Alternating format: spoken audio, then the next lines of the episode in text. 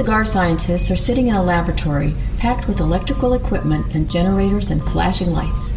The gray bearded chief scientist, Dr. Harry Seldon, is standing and looking over the equipment with a look of concern on his face. The taller assistant professor, Dr. Phineas Savage, is seated and thumbing through a stack of reports.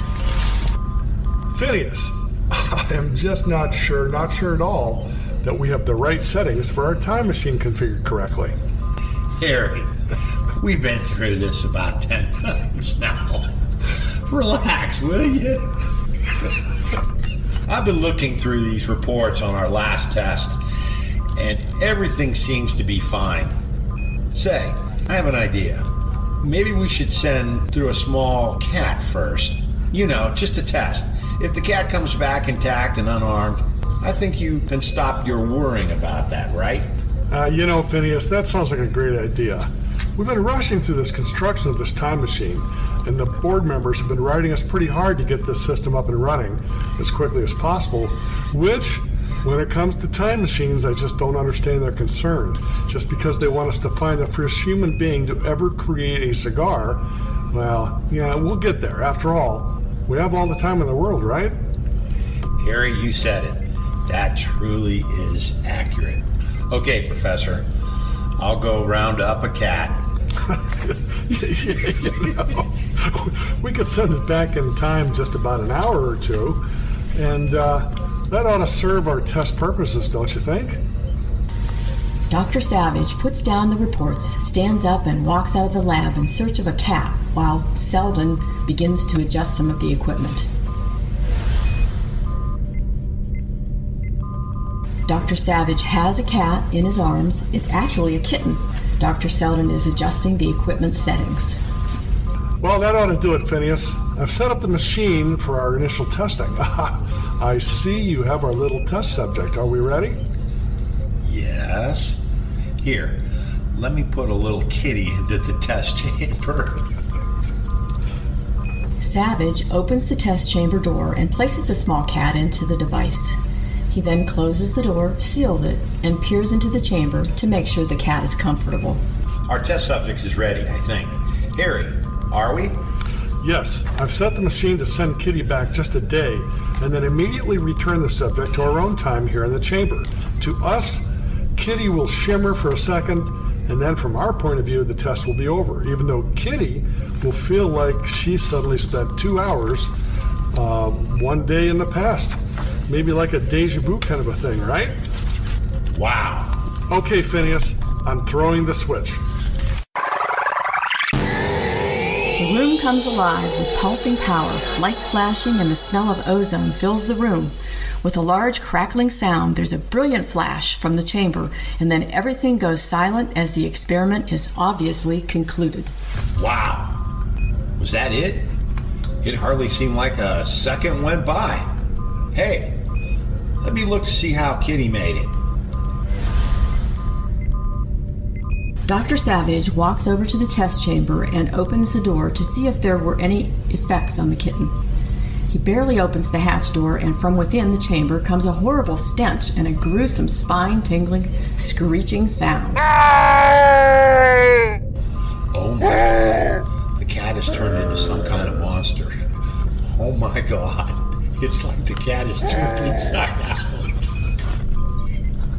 Screeching and horrific growls and unworldly screams emerge from the time travel chamber as a blob of steaming protoplasm rolls out onto the floor, quivering and writhing in agony. It appears to be an inside out cat. Savage reaches for the shovel and beats the creature to death.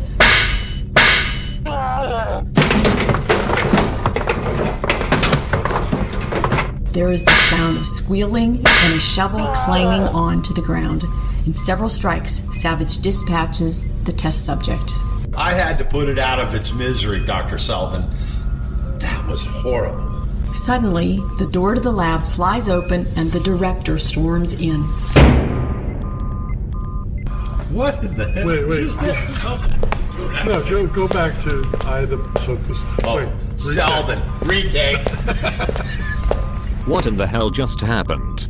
Well, Chief, we just ran a test on the mechanism and it looks like a complete failure. Our test subject was returned hideously deformed. I don't know what this means. I'll tell you what this means. It means you have no more room for error, no more room for testing, and you need to get this show on the road. Do you hear? You will recall. We are funding this little experiment of yours because we want you to go back in time to find the inventor or the creator of the very first cigar. We've dumped a lot of money into your claims that you can do this, so I'm here to tell you that the board expects results, and it expects results now. Am I clear? Yes, sir, I understand. We'll be departing as soon as we get our equipment and our gear ready. That's what I want to hear. Okay, boys, contact me when you get back, and I want a full report. The director turns and walks quickly out of the lab, slamming the door closed after himself. The two cigar scientists stand, mouths open in shock, staring at each other. Crap. I think we're screwed. Yeah, Phineas, I think you're right. But what choice do we have? We gambled on this, and now it's time to pay the piper. But I do have two ideas. What's on your mind, Harry? Well, we may be screwed, but we can have number one, some fun here. Let's take back a boutique cigar from our present time, and when we find the first cigar creator, we share our cigar from the future with him or her, and let's see how they like it. And two, let's take turns going back so that no matter what, at least one of us will still be here in case everything goes awry. Splendid idea, Harry. And I have just the cigar we can take back in time. How about that Juarez? Ah, that's a boutique cigar for sure. Isn't that the Crown Head cigar? Yeah, perfect. Now let's go get set up. I'll go first. So, we're agreed on our strategy, right, Phineas? We'll start by jumping back in time in small steps. And with each jump back, we'll go further back in time. Yes, you are correct, Harry. As I see on our project plan list, we've assembled a number of candidate cigar smokers from the past. Each candidate, a well known cigar smoker, is a historic figure who may be able to contribute some information on our quest. Dr. Savage looks over his list as Dr. Selden prepares the time chamber. Who's first on the list, Phineas? Looks like you're going back to 1944, and we'll be visiting Sir Winston Churchill. Excellent. If ever there was a historic cigar smoker, that's the person. This should be interesting. Okay, Phineas, let me know when we're ready to go. We're ready now, Harry. Let's do this before the director comes down on our backs again. And let's hope we don't have a repeat of the kitty cat disaster. Dr. Selden approaches the time machine chamber, opens the door, and enters. Inside, he looks about for a second and then pulls the door shut after himself. Through the window, Dr. Selden gives Savage a thumbs up. Dr. Savage reaches for a bank of switches, powers the mechanism up, sets the time dials, and throws the big red switch that activates the machine. A loud buzzing grows in intensity. The control lights start flashing, and their statuses like a carnival rise, and the air crackles with ozone. Suddenly, the air shimmers inside the chamber, and Dr. Selden vanishes.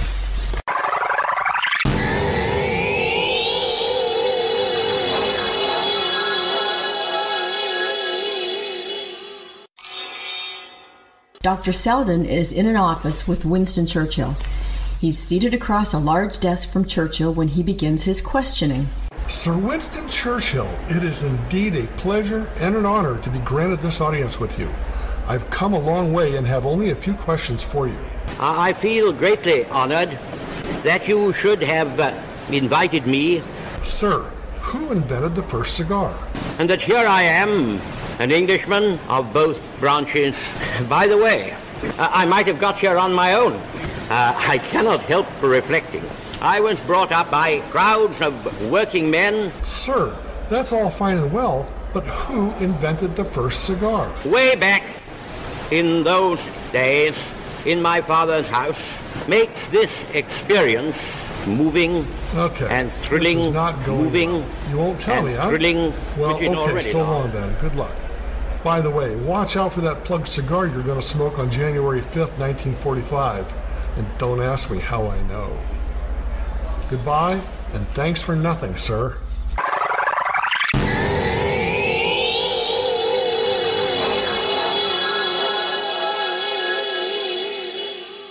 Time chamber seems to shimmer again almost immediately after Dr. Selden has disappeared, and like magic, Dr. Selden has reappeared inside the chamber. Dr. Selden opens the door from the inside of the chamber and emerges, a scowl on his face. Well, that was a complete waste of time. Either Churchill did not hear me or he did not understand. Let's move on to the next candidate, shall we, Phineas? Yes, um, I'm all for it, and I'm ready to go. and now that I see the machine didn't mutate into some kind of horror show like it did poor little kitty. Are you ready then, Phineas? yes, here I go. And you don't do anything funny with the controls, please. I don't want to end up in a volcano or something. Who is my target? Oh, yes, Groucho Marx. This should be fun. Savage walks over to the time machine and opens the door, enters the chamber, pulls the door shut after himself, and waves through the window. Okay, Phineas, off you go. Good hunting. Once again, the room crackles with electricity. The lights flash in a crazy dance of illumination, and the air shimmers inside the time machine chamber as Savage fades away.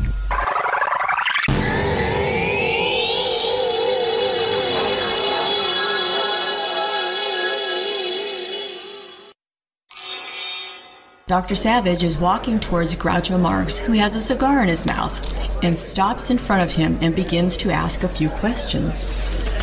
Groucho. Hello, Groucho. Wow, it really is you. Sir, if you please, I just have a few, few questions for you. So I got up and I said, uh, Will you bring in the cigars, please? So the butler came in with a big box of cigars, and I took a cigar, and she says, Take one for me. Sir, please, just a quick question. Who and when was the cigar invented? I said, I didn't know you smoke cigars. She says, Oh, yes, never tell you about that. I would always take a cigar with me, and he would have a cigar. Sir, I can see we're getting nowhere. I don't understand why you won't answer my question. Do you ever hear me? Who could hold the ash on the cigar the longer? I like my cigar too, but I take it out sometimes. Okay, fine. I'm out of here. Harry was right. There's some kind of problem here.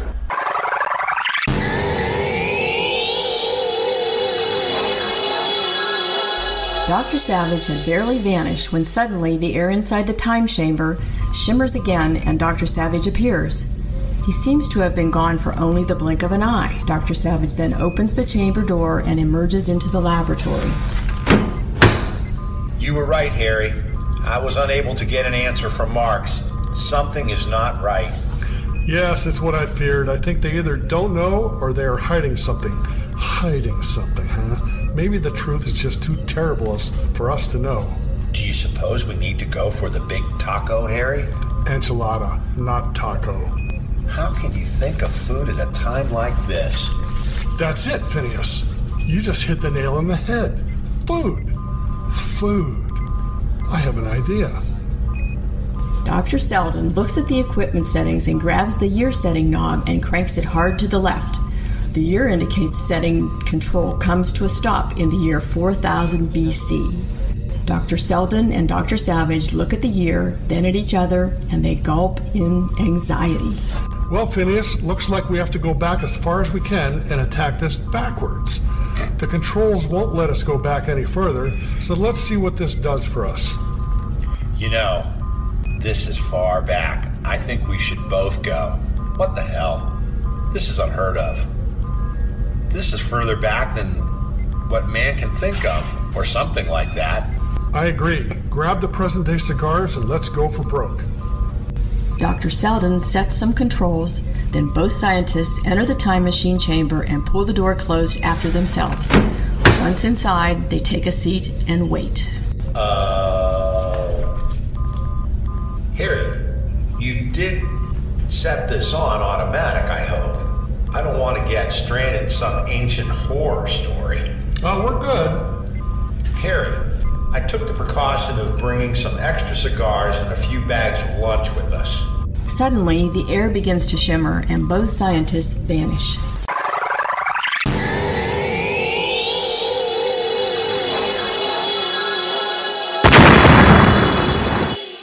Both men appear as if out of nowhere in the middle of the desert. The sun is not yet at the zenith, but it's getting hot. There's a huge gathering of nomads off in the distance. Harry, what the hell happened? As we were transitioning, going back in time, everything I had with me, the extra cigars, the lunches, they vanished. And then there was this strange explosion. Yes, that never happened before. That scared the hell out of me, too. I thought we were toast there for a second. Say, so you say the extra cigars and food are gone? Yes, I don't know what happened to them, but I have a feeling it had to do with our near catastrophe as we were coming back in time. Damn. Well, I still have three present day cigars with me. I had them in my pocket. Maybe, just maybe, we lost the extra cigars you brought and the lunches because they weren't attached to us. I don't know. And I sure hope they don't appear where they shouldn't. I sure don't think we want to be altering the flow of time. You see all these people off in the distance, don't you? Looks like thousands of people in the desert. I thought it was a mirage at first, but look, just look. Wow, what the hell? We appear to be in the middle of the desert, and over there, maybe a mile or two away, are thousands of people walking? What? Well, let's hoof it over there and see what's going on. Maybe they can help us. We sure can't just stand here in the middle of the desert. You're right. Let's go. Both scientists start walking toward the throngs of people in the desert. The crowd is about two to three miles away, and they appear to have been camped in this spot overnight. As the scientists grow closer, they can now see hundreds of people that seem to be gathering things from the ground. The scientists finally approach the masses, and as they come to a stop, it appears the chief of the people draws near to Savage and Selden. Who are you? We are travelers from afar. We have come to ask you a few questions, and then we will depart you in peace. My name is Selden. My associate is Savage. Well, I don't care how your associate acts in public, or even privately, but we welcome you. My name is Moses. Both scientists look at each other in amazement at hearing this. Harry, did you hear that? Phineas, yes, I did. And this then is going to be amazing. Ask him what these people are gathering in the desert. Sure. Dr. Savage approaches Moses. Moses, what are your people doing? What are they gathering? We have prayed for food. We have prayed for sustenance. God has delivered. Lo, everywhere we look, we see manna on the desert floor. Manna? What's that? I don't know, but it looks like thousands and thousands of peanut butter and jelly sandwiches along with thousands of strange brown little tubular cigar-shaped objects everywhere. You know, I will call these things cigars. That word means, in our ancient tongue, brown tubular things made from plant leaves that you smoke. So we shall call them cigars. Oh my god, Harry. The time machine malfunctioned. Must have taken those extra cigars and those sandwiches and duplicated them into millionfold. And now, look, they're all over the desert floor. Phineas, don't breathe a word of this to anyone back in our present time. We have accidentally altered the flow of time and changed the past. You realize what this means? Oh, good grief. If what you are saying is correct, then we ourselves created the first cigar in the far and distant past, and we have provided man to the wandering tribes in the desert. We're making history. Quite literally. So then what do we do? Nothing. Let's go smoke a cigar with Moses. Savage and Selden are seated with Moses inside his desert tent. Both the scientists are showing Moses and several of his followers how to smoke a cigar. Selden and Savage survey and rate the cigar at this time. So, this cigar that we have from the present day is called the Juarez OBS cigar. It's from Crowned Heads. The cigar by Jon Huber and Company was put together in a small factory in Esteli. That name seems to come up a lot, doesn't it, Larry? Esteli these days, right? Esteli. Esteli. Esteli. Esteli, Nicaragua.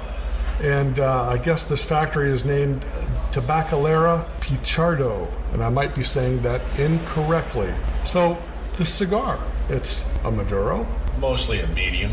Some may say mild. It's more full body. handmade, excellent price point, Handmade. Is this handmade? not by monkey hands, human hands. Tell me about the uh, attributes of this cigar, Larry, or I should say, Dr. Savage. The wrapper is a San Andrés. As I open it, And the binder is an Ecuadorian Sumatra. So that must mean it's a Sumatran leaf grown in Ecuador, would you say?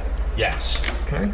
And the filler is from the Dominican Republic and Nicaragua. And can you do me a favor with our ring gauge device here and do me a quick measure on that? Sure. Let's find out if this is accurate. This is a, uh, I, I think it's a ring gauge 52. We shall see. Its length 4.75 inches, so it's not a super long cigar. It's a 50, 52, 52. 52. So ring gauge 52. It's a B 52. So here I am cutting this cigar. As I look at this, one thing I don't quite understand. This is a size OBS. Now I'm going to be frank, I don't know what that means, but they call it an OBS. Now, to me, this is a Robusto, but they categorize this as an OBS. Comes in a box of 20. It's a nice looking, it's a dark cigar, wouldn't you say? yes. And Yeah, it's a Maduro. just describe the uh, band for me, if you would, please. Well, we got a bull there. A black bull. Black bull. Little, Says- little Taurus going on there. says Juarez. It's a black and kind of off-white band. They got the crown for crown. Uh, oh yeah, I just noticed that. the horns. You're right. The crown over the bull. Yeah, very interesting. This this is a nice dark wrapper. You can hear I'm lighting it. Wow. Let's get that going a little bit better here. And uh, it's vein-free. I don't see any veins in this. It's a nice wrapper. Uh, it's got a nice feel. It's not super solid, but it's it's nicely rolled. That I can I can tell you.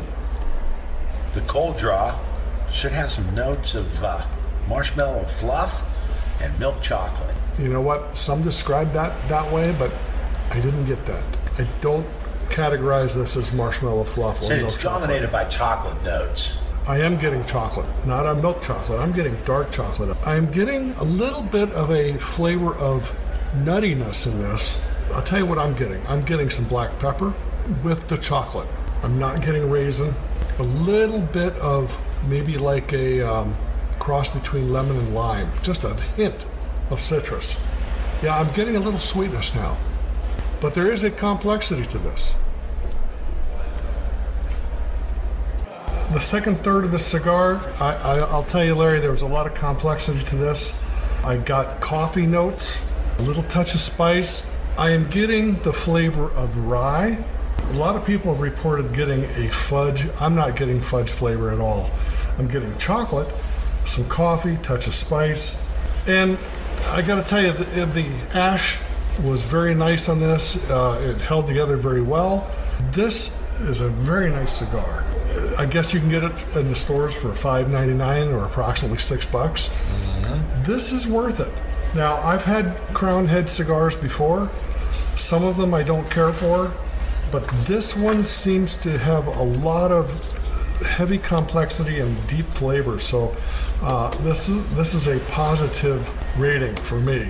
If I look at the appearance of this cigar, one to five, how would you rate the appearance? Four. Four. I would give this a four also. How about your draw? The draw was very good. I had no problems. You know, we've had problems with cigars in the past.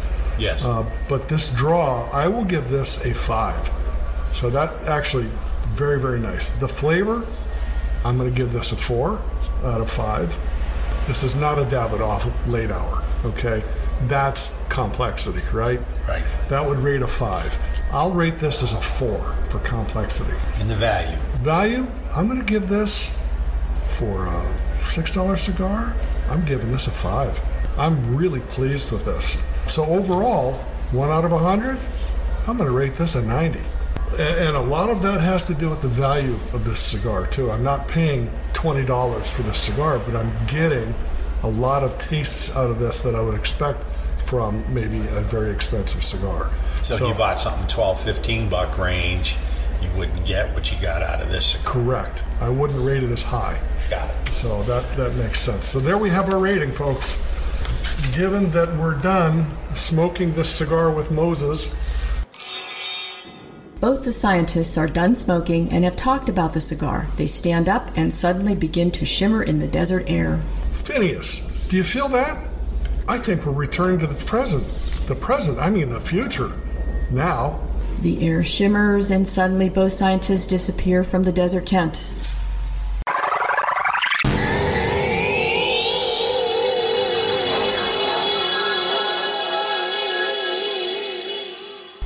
Just as quickly as they had departed, the two scientists are rematerializing in the time travel chamber. They then both depart the chamber, shaking sand off their shoes. I was never so glad to be back home. Did we really just do what we think we did? yes, Phineas, I fear we did. So that means. Yes, in our quest to find the inventor or creator of the first cigar, it turns out it was us. The two of us accidentally brought the cigar into the stream of humanity's flow of time by that accidental time machine error. So we are? No, this is just too much to contemplate. Suddenly, Savage picks up a large wrench and starts to smash the time machine equipment, the vacuum tubes shattering and electric sparks shooting everywhere. Selden picks up a sledgehammer and joins in, helping to smash all traces of the time machine. We cannot ever let this machine be used again. The chances of altering the past are just too great. Suddenly, the door flies open and the director rushes in.